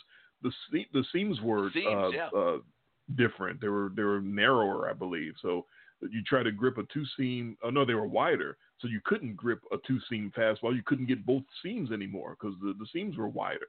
So of course pitching's gonna suck. You can't grip the, the ball the way that you used to, and you can't throw certain pitches the way you used to. So that's a right, that's which leads a, to more and mistakes. That's an unsung, uh, unheralded part of all of this. Is if you limit the number of pitches a pitcher can throw, if you take a pitcher's repertoire and take certain pitches away because of the way the seams are, are built, then of course they're going to be worse at pitching. There, there's nothing you can really do about that. So there, there's a lot of things in play, uh, trying to uh, sort of artificially juice the game and and and make the, the score go up and trying to keep these millennials' uh, attention uh, as they're they're typing away on their cell phones. Yeah, I mean, you look at NBA games now. You got final games that used to be finals when we were kids are like halftime scores now. Yes, eighty to seventy-five. Wow, what quarter are they in? Oh, that's the half. What? and that's no joke. No, no, it's not. You know, well, and, and the Golden State Warriors just kind of yeah. broke the game, so that's that's a big part of that. Well, yeah, everybody's just chucking threes now. That, that's that's Yes. all dunks and threes. Dunks and threes. That's right. Dunk, dunks and threes, but then you watch the Raptors win the title with a big guy who can shoot a 16 foot jumper. Oh, oh, wait a minute. It's not just all, yeah. Somebody actually had a game that wasn't just dunks and threes, and they won the title. That that's good for them, but as we both know, if Golden State was healthy, they still would have ran away with Oh, it yeah. with all those threes. Well, but but but they weren't. But they weren't. But they weren't. They, they got him at the right time. I mean, in football, for all of the offensive prowess and everything that we're seeing, I believe we just had a 13 to three Super Bowl. Please don't remind me of that. I just got over that. God, that Oh. was nauseating. Too too soon? That game was so awful. It was so bad. Is that the worst Super Bowl we've ever seen? Ooh, that's I don't know about ever, but well, that, that, that we've watched. I mean, obviously we weren't alive for some of these bad, you know, these low scoring you know, ones that we don't know, you know anything about from like the early '70s and all that. But I'm just Right. thinking of my football. What now? I still, I mean, it was What's bad. I mean, it was. It's- It, was bad. It was it was Seahawks Steelers bad, but that was bad for a different level. Seahawks Steelers was bad because the refs took that game over. There was some terrible, terrible officiating. Um, I don't know. It depends on your aesthetic because that game last the, the this Super Bowl that just happened was bad on both both levels. That both teams were just bad until the the Patriots finally figured out a little bit of offense. So that that was terrible to watch. But some people might say like the Niners over Chargers one was worse because that was one team that was so much better than the other that that was bad just because it was like watching a, a pro team against a high school team. That that's bad on that level. Well, that was So a I lot of which- that was a lot of the '80s Super Bowls, right? I mean, Yeah, the Niners over the Broncos. Yeah, the uh, the uh, the the Cowboys over the Bills the second time, I believe, or the, Right. or the you know there were a lot of you know there were a lot of blowout Super Bowls, but I I still I think we talked about this a little bit when it happened, so we're revisiting a little bit, but you know I I. I don't say necessarily coming. that we gotta the, the, the. Chargers, the Niners beating the Chargers, you knew you were watching a special team. You knew with the 49ers that Right. the best team in each conference, and this was the best that the AFC could put up against the 49ers. Was was that? Um, Yeah. with this Super Bowl that we just had, I didn't feel like I was watching greatness. I, w- I also didn't feel like I was watching great defense. We've seen. I, I could trust me. I can. Know, I know the difference between a good thirteen to three game and a bad thirteen to three game, and that was a bad thirteen to three game. You give me any of those mid two thousands, uh, early twenty tens like Steelers Ravens games. Those could be really good thirteen to three games. High tension, high drama, hard hitting great defensive plays, great defensive efforts. There was none of that in this Rams uh, uh, Patriots Super Bowl. Yeah, we're not going to go work for Pro Football Focus anytime soon, as much as I want to. But we've watched enough football over the years that we know a defense that's they they they've got everybody in the right place. Their uh, their coverage is, is tight. The the pass rush is there. It's getting pressure. It wasn't any of that in the Super Bowl. It was just bad. Just bad offense, bad execution. And and not to crap on the Patriots because you know I love to crap on the Patriots anymore. Uh, somewhere, somehow, some way, I saw that somebody had a list that had been created of the top ten Super Bowl teams of all time, and I don't think the Patriots had any of them in the top Ooh. ten. Well, because you think uh, back to Speaking like, back think to of the your gr- your point that you always make about their combined wins and all these many rings that they've gotten is like single digits in points. Their point never- they differential, I, I believe this year because they won by ten. Their point Ah. differential now, I believe, is plus fifteen It shot total up. in all their Super Bowls. Like after they lost by eight the year before, to uh, I believe they were plus five in all their Super Bowls total. Like for all of them, for all the Patriots with with Tom Brady, because we can't obviously count the one against the Bears, because then they'd be negative as a franchise, right? and then they No, lost by two that. touchdowns to the Packers. So the Patriots' history, they are on the they are in the red on point differential. But now for the Tom Brady era, uh, yeah. they'd won by three, three, three, four, six, and now ten. That's the goat. Three, three, three, four, six, and ten. They're getting bigger every time. They're blowing people's doors off now. Um, they won by two possessions. Oh my they god! just had they just had their first two possession win, double digit win in a Super Bowl, and it, it was their sixth time, and then they lost by uh what three, three, and eight. That's the goat you're talking about. That's Tommy. Watch your mouth now. You're Yeah, talking so about they the won by greatest. three, six, nine, thirteen, nineteen, twenty-nine. So they were 29 in the wins. So they're plus 29 in the six wins. So they're average now they're average. They, they win their average Super Bowl by still less than five points, and they lost by three, three, and eight, which is 14. So yeah, plus 15. I was dead on on that one. So There you go. nine Super Bowls plus 15. What did we? What did I say the number was for Joe Montana? Four Super Bowls plus 77. Yeah, but if Tommy was playing those Super Bowls, he'd have been plus No. 300. No. no. Joe Montana had four Super Bowl appearances, all wins. They were plus 77. And that was with a couple of squeakers. That, that's true. Those those first couple were were not uh, were not blowouts. Right. Uh, Troy Aikman's plus minus, again, is going to be through the roof uh, compared to. So, yeah. Uh, you know, we talk a lot about point differential. Point differential is a very interest, uh, interesting and important statistic. I think so. I've I've always liked it. It's tracked in the standings. Baseball run differential. Uh, How often do they talk about run differential? Right. When and and if you're not going to put the Patriots in in the top ten of any Super Bowl teams, then you any individual, any individual right. one season. They they had the '85 Bears, the 2000 Ravens. You know, you start thinking back of like the great great Super Bowl teams that we've seen. You have the Cowboys team, the the the. Uh, I believe even the uh, the Seahawks team that ripped Denver to shreds. Ah. Right, because they were winning with defense in an era of all offense and then right. turned right around, and then you had the Denver team that beat Carolina on the list because again, a uh, dominant you know, defense. A dominant defense. That that was dominant defense. yes, that, That not what we saw this past February. That was not dominant defense. Correct. So yeah, they, and I don't know if if the Patriots had any teams on the list. Maybe they had one towards the bottom, but I recalled that they didn't have a single one on the list. Unironically, the team that they would have had on the list was the team that lost the Super Bowl. Uh, would be the perfect team.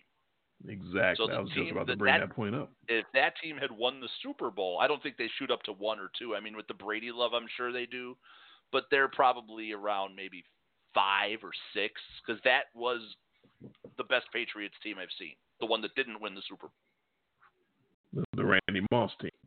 the Randy Moss team, the the the perfect Patriots team, the team that was destroying everybody and rolled all the way through the Super Bowl and somehow found a way to lose the perfect season to Eli Manning. To the helmet catch. Yeah. But again, when you're that good and you were rolling over people all season, that game shouldn't have been that close. Uh, but the Giants gave them all they could handle, and we're sitting there watching it. You were at my apartment and Yeah. rooting like hell for the both rooting like hell for the Giants. Um, and, and I believe uh, you even said in the uh, regular season finale where the Giants had a chance to break up the uh, undefeated regular season, and the Yeah. Patriots won.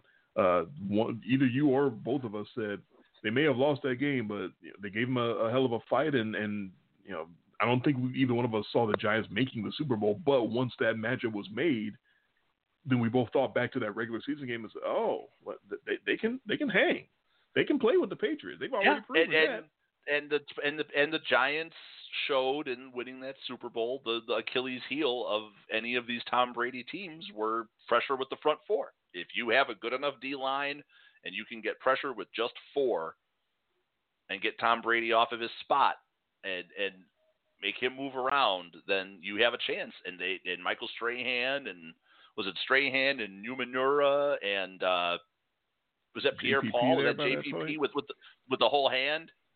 Um, it's a long time ago. He had all his fingers. he had all the digits. feels like so long ago. Yes. No, you're you're right. a- Uh, all the Patriots losses, the, the the common the common factor is a front four that can bust them in the fucking mouth, and that's how you beat the- Tom Brady, and that's Yeah. how you beat the Patriots. That's and that's what and then you've had all these teams that that gave them the the run for their money, but just couldn't seal the deal. That could have really put a few more nails in this. You had the Jaguars, you had the Texans, uh, the Seahawks in the Super Bowl. You had all these teams that have had the Patriots on the ropes, but not had the offense to seal the deal, or not given the ball to Marshawn Lynch to go in. Or couldn't hold a twenty-eight to three lead. And that in that game for three quarters, Atlanta was putting Tom Brady on the ground. Yeah. That was the uh, the emergence of Grady. Of was it Grady Jarrett in that game? yes, had a hell of a three game. or three, three and a half sacks. I mean, having like the game of his life, uh, a game Yeah. that Matt Ryan lost. That Matt Matt Ryan lost that game, and if you just look at his stats, you would have thought they won the game by four touchdowns. Right. But that's the greatest. But that's the goat right there. That, that, I, I keep saying that just to get on your nerves because I know you are fully against the, the, the idea of Tom Brady being the greatest quarterback of all time, and I am too. I'm also against that idea. And, and, I'm not I, I'm not going to. I- I'm not gonna. I'm not gonna. I would never say he's not one of the greatest. Of course. But in in a lifetime of watching football, and, and maybe you know distance will make a difference. You know, once he's gone for a while and the hatred starts to subside a little bit, and I look back and I'm like, man, I was kind of hard on Tom Brady. Uh, maybe he really was. No, I don't think so. I I- I know I've seen better. It's just the eye test for me.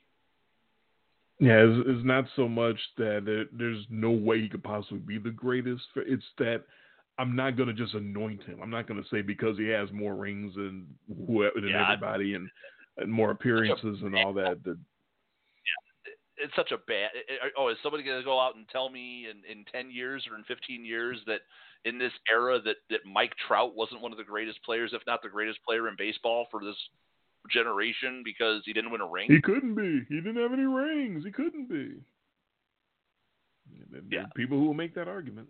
Someone's going to tell me that well, Aaron Judge, if he gets a ring, is going to suddenly be a better ball player than than Mike Trout. well, certainly if you're in New York, you would think that. Oh, yeah, it- that's the painful part of the argument. That where you're a, in, on a team with 53 players, you're judged by the number of championships you have. That, that's a better argument in basketball, and I still think it's a cheap argument. And I've always said it's a better argument in pretty much any other sport because football is the one sport in which you can't play one part of the one half of the game. You're not ever on defense. Right, So you like have Tom no Brady's got to throw the ball, but it's also up to somebody to catch the ball, or somebody to run the ball, or somebody to make the big defensive play.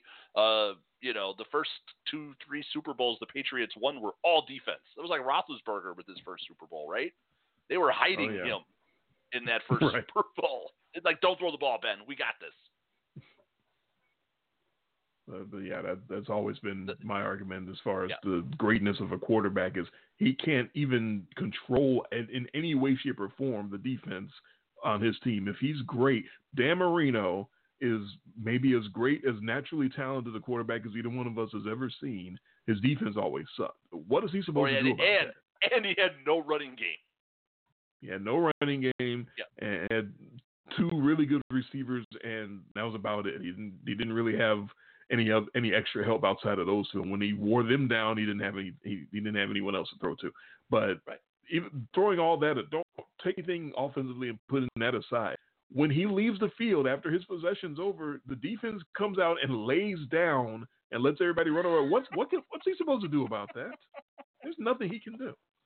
Right, Um, and and you know, and then you, you're you're the big Peyton Manning guy, so I know Peyton Manning is you're going to throw the best. You're going to throw down with anybody who tries to tell you uh, that Tom Brady's better than overall as a quarterback. At just at the playing the position that's better than Peyton Manning. You'll probably throw down with him. I will always believe that Peyton Manning had more command of his offense than any quarterback I've ever seen. I, I'm not going to ever get into he was greater, he was better. I don't know if he was better or greater than Tom Brady or or anybody else. I, I, it's really hard to determine that, right? Because of so many different variables.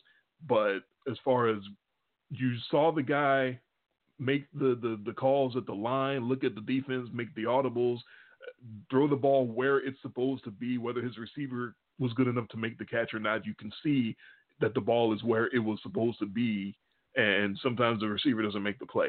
Uh, Peyton Manning was the man that made the most command uh, that I ever saw. That had the most command of his offense. That made the most adjustments at the line. That put the ball exactly where it's supposed to be. Sometimes he got dropped. Sometimes he got caught. There's nothing you can do about that. But and Tom Brady is, is right there with him, but Peyton was was first and was was more consistent about it. Uh, as far as I'm concerned, Brady had to grow into that, uh, and but and also Peyton's balls back when he had the arm. Uh, he was putting the ball in, in a better place in a much deeper distance than Tom Brady. Tom Brady doesn't really try to throw anything too deep because he knows that the deeper he goes, the, the less accurate he's going to be. But but that's yeah, that's my argument uh, to, for Peyton Manning. But I, I can't really get into the whole greatest and, and all that because I, I it, it's so subjective. It, it's there's so many variables, and, and I can't. That's a barstool argument. That's you're sitting on your barstool and ah, so and so is the greatest of all time. Uh, well, he might have been. I don't know, but but if we just if we can if we say he's in the group with the greatest, I am okay with that. I am too. It's certain others that that's not good enough for them, but that so what? Well, and a lot of those, care. well, that that a lot of those people tend to be they're, they're you know uh, East Coast. Uh, yes. East, ESPNers or you know people who've got to always have somebody's always got to be the goat or you got to have the Mount Rushmore of this and you know everything now with a 24 hour 24 7 news cycle you know if you're not if it's not the outrage of the day it's who's the greatest or what list can we put something on We always Uh, joked about ESPN, how immediately as soon as something happened, that it would be the next day. It would be the top ten of that type of thing that ever happened. And that would always be like number two. Wouldn't always wouldn't be Right. number one. would always be number two though. Yeah, number one is something that happened in the 50s. Number two just happened last night. I can't believe it. It was that great.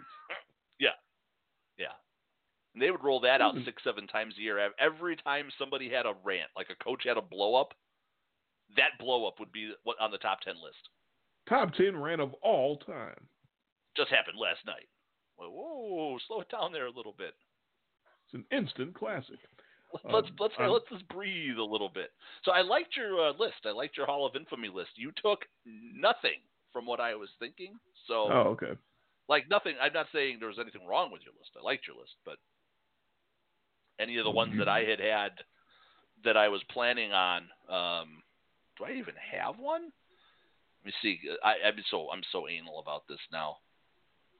Uh, yeah. Let's see here. Oh, I've got one, two, three, four, five, six things on my list. One of them's about to come off the list. Uh-oh. Number four on my list, it just said steroid hearings. oh, I did I will now- one. There we go. You poached one right from me. I hadn't looked at my MLB list because I'm not doing it till 2020. So as I Right. just come up with things, I just go into my phone now and throw it into my notes in my phone, which is great. Like if I see something, yeah, I'm just looking at my list though for 2020, and even with the five that I still have left on here, it even if I just did these five, it would be one hell of a show. So I'm glad you did Okay. steroid hearings because you had like that whole like the whole audio thing going. So I'm really uh, you. you I have the time in never on that one. used steroids. Period. Well, what did you think about those steroid hearings? I'm not here to talk about the past. Oh, we're gonna run that one to death. Almost as bad as Brady Quinn.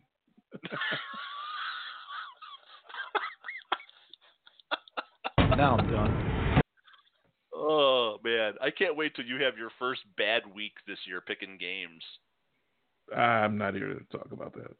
Yeah, yeah. Well, that was a hell of a week you just had there, Dre. I'm not here to talk about the past. I'm not here to talk about the past. I love it. Moving on to Cincinnati. We need that one too. We got to get Yeah. that drop. That's. Oh man, so uh, yeah, we haven't had a show in a while. Summer's going good. I know you were up in Chicago. Um, you missed me by two days. Yeah, it was weird. We didn't plan any trips to Chicago as a, as a, group or anything like that, but you just Yeah. happened to be taking your kids to Wrigley Field during the beginning Yes. of a week, and then I just happened to be going up there for the sickle cell walkathon at the end of that week. So it's just We were there strange. on Tuesday and Wednesday, and you left. And you got there Friday, right? Yeah, yeah, we drove up yeah, Friday. it's, it's so crazy uh, that we were down there on uh, Tuesday and Wednesday. Took my kids to their first ever uh, Cubs game. Lied all the way to this park. they had no clue we were going to a game. Uh, my daughters were down in Chicago. They had no clue first that we were going to Chicago. Then we get down there, and we're just at the park. It was just Tuesday because we had tickets to the Wednesday game, uh, 120 game. And my, my kids are like playing at the park and they're doing all kinds of stuff. And my daughter's like, Daddy, I want to go see where the Cubs play. I'm like, okay, yeah, maybe we'll go do that tomorrow. I'll take you by the stadium. So then we park at my free parking spot, like six blocks away. They're like, you know, we had to walk. We're like, yeah, we got to park far away. You know, they don't have a parking lot.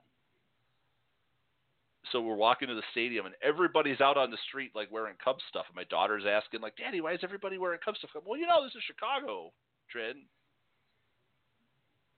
it was so bad, you know. And uh, and then we're getting closer to the stadium, and there, you know, and there's all kinds of people out and about, and you're starting to pick up the smells, right? And and people are starting to get excited, and there's vendors on the street selling things. People are walking by selling tickets. And my daughter's asking me like, well, "What's going on, Dad?" I was like, "Oh, it's it's just they're having a Cubs party." So we get right in front of the marquee, right in front of the marquee, and I pull out my phone and I'm taking video and I'm talking to Trini and Grant and I'm like, "Well, where are we, Trini?" And she's, "Oh, we're at Wrigley Field." I'm like, "Oh, and who plays here? The Cubs." And then I drop it on her that we're going to the game, and the expression on her face, I mean, like she's talking to me normal, and then you just see this change in her eyes, just like like the sparkle comes into her eyes, and she just like literally like dead stop turns around and just looks at the stadium like, oh, we're going in. We're going in there. And she turns around and then she's just got the biggest smile on her face. And Grant's like, "We're going to go see the Cubs play." I was like, "Yeah, right now." And they're just, "Oh man, it was that was uh that was a pretty like proud dad moment, magical moment." So I was glad that I was able to lie to them all the way to the stadium and not tell them that we were going to the game. And it's the best because they're both wearing Cubs stuff. My daughter's got a Cubs shirt on. My Cubs wearing a jersey and a hat, and I've got on my Cubs stuff. Uh, my wife even had on a Cubs T-shirt to blend in. Uh, she probably wouldn't look too good in a Brewers Brewers shirt. So no, that, that Uh, wouldn't be a good look. yeah, yeah, definitely better in a Cubs shirt. And uh, yeah, we went in there, and uh, it was brutally hot and humid that day. I got burnt to a crisp once the sun finally hit us in our seats. But I give my kids full credit; they actually made it into the eighth inning, which I was stunned by. It- Once we when we figured out how long we were in the stadium without leaving, we were in the stadium for almost five hours Oh my goodness. From when we got there because I always try to get there early because you know you got to get get my free parking spot and got to walk down there. We went around and went in some of the the shops. They were looking for uh, you know souvenirs and stuff, and I went a little crazy after the game on the way back to the car, getting them the souvenirs and stuff. So proud moment, and the Cubs won, so even better. That's always good. No, they won their first good- game. They won my first game when I first went. They won the first game, so I, I got to have, of course, because of now technology, I got most of this all on video, right? So I didn't have that when I went to my first Cubs game. I just have, I just have memory of going to my first Cubs game. So uh, we went and did that Tuesday and Wednesday. We drove back right after the game, and then uh, you were down there two days later, or up there in your case. Yes, up there, but all every time is always up there into the cooler climes. Getting out of the mid south and going back up north to to Chicago is always getting into cooler temperatures. Except for last weekend, uh, when we drive from 90 degree weather here in Memphis to 100 degree weather in Chicago, and it's like, are, are you kidding me? Are you are you really are you really kidding me? Yeah, it was uh, the the whatever heat wave was gripping the Midwest and the, and the East last weekend uh, happened to hit Chicago uh, for a very inopportune time because I the reason I was there was to try to walk in a walkathon for sickle cell anemia, which uh, claimed my mother back in 1986. Uh, not that I was going to be doing a whole lot of walking anyway, because I hadn't told you about this, but uh, my knee had been bothering me uh, ever since the bowling season ended. I, I, Ah, I it wasn't the gout. something. The gout didn't come back. It's not the gout. It wasn't swollen. It was something in the back of my knee that feels off, like it's like there's an injury back there or something. And after waiting all summer for it to sort of heal up, and it hadn't really healed up, I finally went and got uh, X-rays. And the doctors uh, that took the X-rays told me you have uh, you are 43 years old and your knees look like they're 63. And I said, "Oh shit!" Well. so, so he said, "Some not anytime soon, but somewhere way down the line in the future, I probably am looking at a couple of knee replacements. So that's some something to look forward to." And uh, as far as whatever have this robot injury umps and robot Dre. well, we've already had the the robot wrestler, but that's a whole nother story. Oh, RoboCop, But, the uh, return of RoboCop. Oh no. Drop it, creep. I get to bend some metal bars and, and save Sting from some the four horsemen attacking him. Dead or alive, Um, you're coming with me.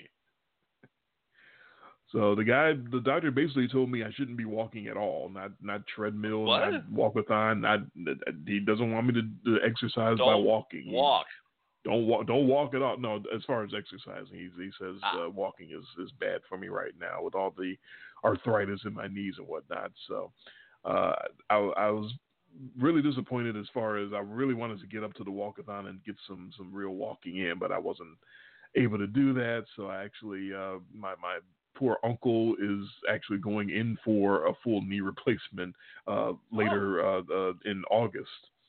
So both of both he Uh, he family. and I Did you get like there. a family discount or something? I I don't need it yet. I wish I Oh, could okay. uh, get it in on layaway and then refer back to, to his deal and, and be able to get some sort of discount. But I don't think I'll be you know able that to do messes, that. messes you up for a while. I mean, they got to they just slice the whole thing open. They got to put the yeah. I mean, you're laid up for a while when that happens. That knee replacement is, is not uh, doesn't doesn't sound like anything minor. So, Yeah. well, whenever that happens, that's that's not going to be very pleasant at all. it's not just, it's not like meal replacement. They just give you a shake. no, it's not nothing like that. Yeah. So both my uncle and I were sort of hobbling around all last weekend uh, during the walkathon. So we, we both we we walked to uh, we it started on the 39th Street beach. I'd say we walked to maybe 41st Street and and Oh, went down to to the beach and came back. That's about the extent of the walking that we were doing.